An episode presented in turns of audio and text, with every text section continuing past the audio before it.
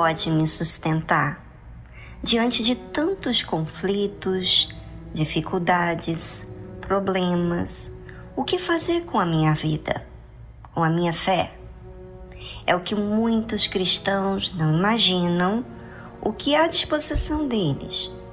Tem conhecimento, às vezes até teoria, mas na prática muitas coisas ficam esquecidas, como a oração, por exemplo. Usam como um meio de falar com Deus, mas de forma distante. Sabe aquela forma de falar religiosa?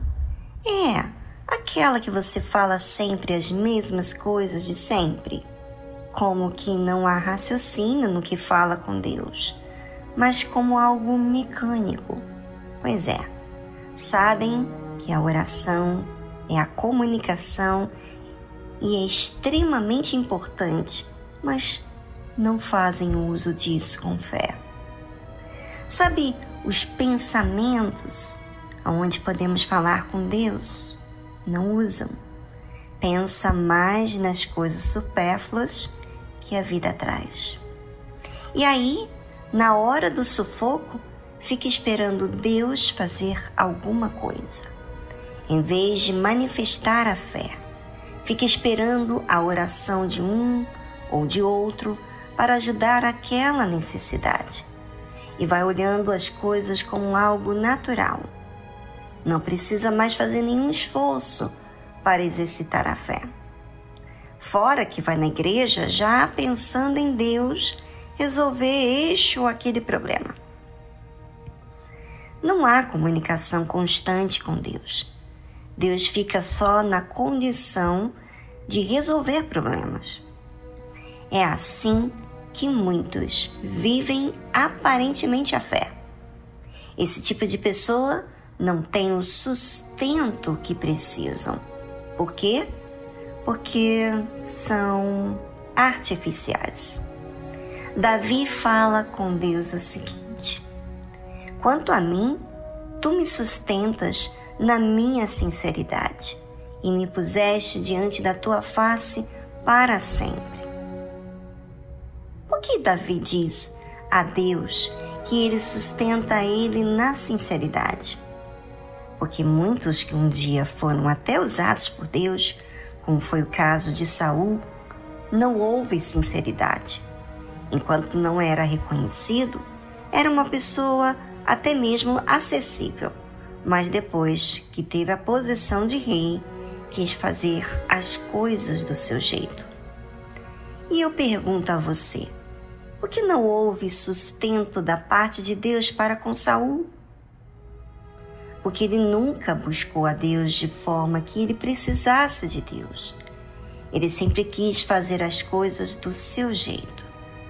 Todos os dons que Deus tinha dado a ele, ele achou que era dele e não de Deus. Outra coisa, ele nunca lidou bem com o seu erro. Sempre foi uma ofensa para ele resolvê-lo. Ele queria estar por cima o tempo todo. Não quis reconhecer, não quis aceitar a orientação de Deus quando chegou o momento dele provar a Deus o seu respeito. Ele escolheu fazer do jeito que ele achava melhor. E olha que Deus permitiu circunstâncias exatamente de forma que ele não esperava. Deus não sustentou Saul na sinceridade, porque Saul não achou que precisava ser sincero. Por isso que Davi disse: quanto a mim, tu me sustentas na minha sinceridade. Ou seja, Davi via que era Deus que dava a ele a oportunidade de enxergar os seus erros. Ou seja, quando nós enxergamos os nossos erros, é Deus que nos faz ver.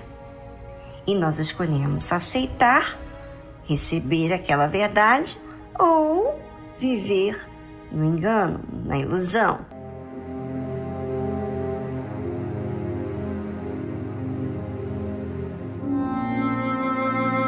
Você acha que só ir à igreja, dá seu dízimo, dá suas ofertas, é o suficiente? Não. Você precisa fazer tudo isso, mas com um detalhe super importante. Você tem que fazer isso com fé, ou seja, com sinceridade, de verdade, e não por um costume ou religiosidade.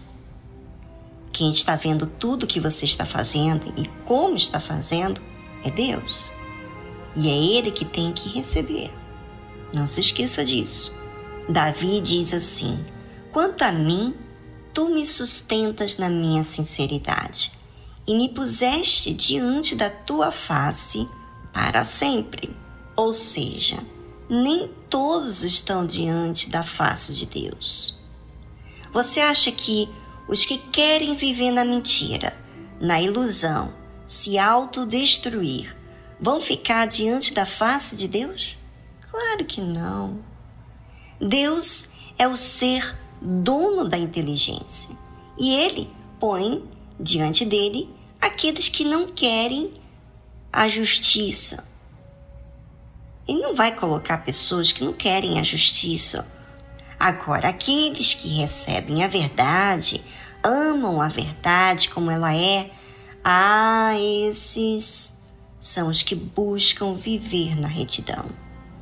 Eu pergunto a você, e aí, você foi sincero com Deus? Aproveitou a sua oportunidade para expor tudo aquilo que vem te incomodando? Ou apenas disse palavras para Deus que eram superficiais?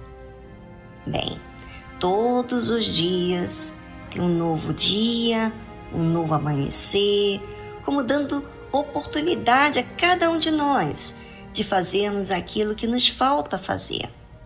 Se você alimentou durante a sua semana um pensamento de querer agradar a Deus, de viver de forma justa diante de Deus, você certamente estava orando. E quando chegou, foi só questão de tempo que você colocou tudo para fora. A oração é o resultado daquilo que você tem colhido no seu intelecto, ou seja, aquilo que você tem se observado. Eu espero que você faça sempre o uso da sua sinceridade diante de Deus, porque os que assim escolhem viver estão sempre diante da face de Deus.